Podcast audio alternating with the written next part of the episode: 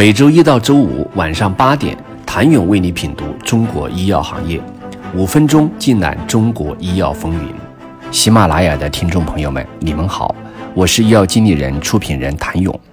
今年举办的医药行业会议上，抗体药物偶联物 ADC 几乎成了一个必备的话题。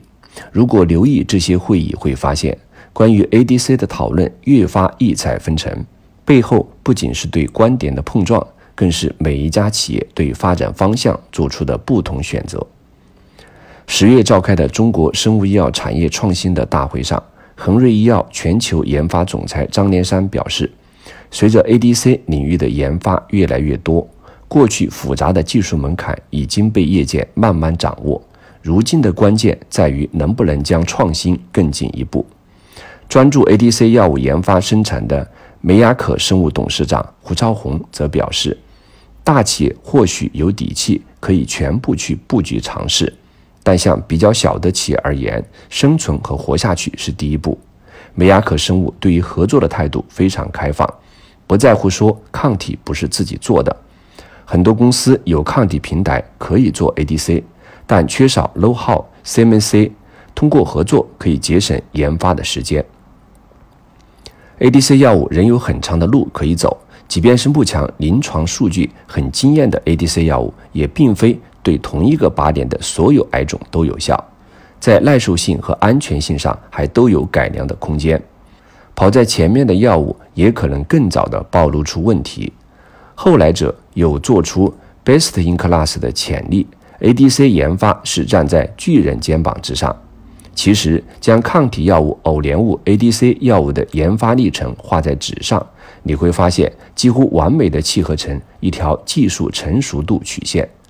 这条曲线反映出一个技术由出生到成熟每个阶段的边界和特征，有初显端倪时乐观的高峰，刺破泡沫后的低谷，技术革新再现的光明，以及漫长的爬坡。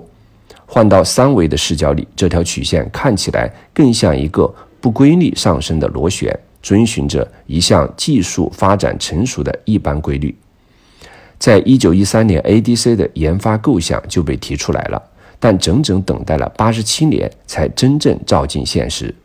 两千年，世界上第一款 ADC 药物诞生，用于治疗首次复发、六十岁以上不适合细胞毒化疗的急性水性白血病患者，但上市不久就因疗效不佳和安全风险而饱受诟病。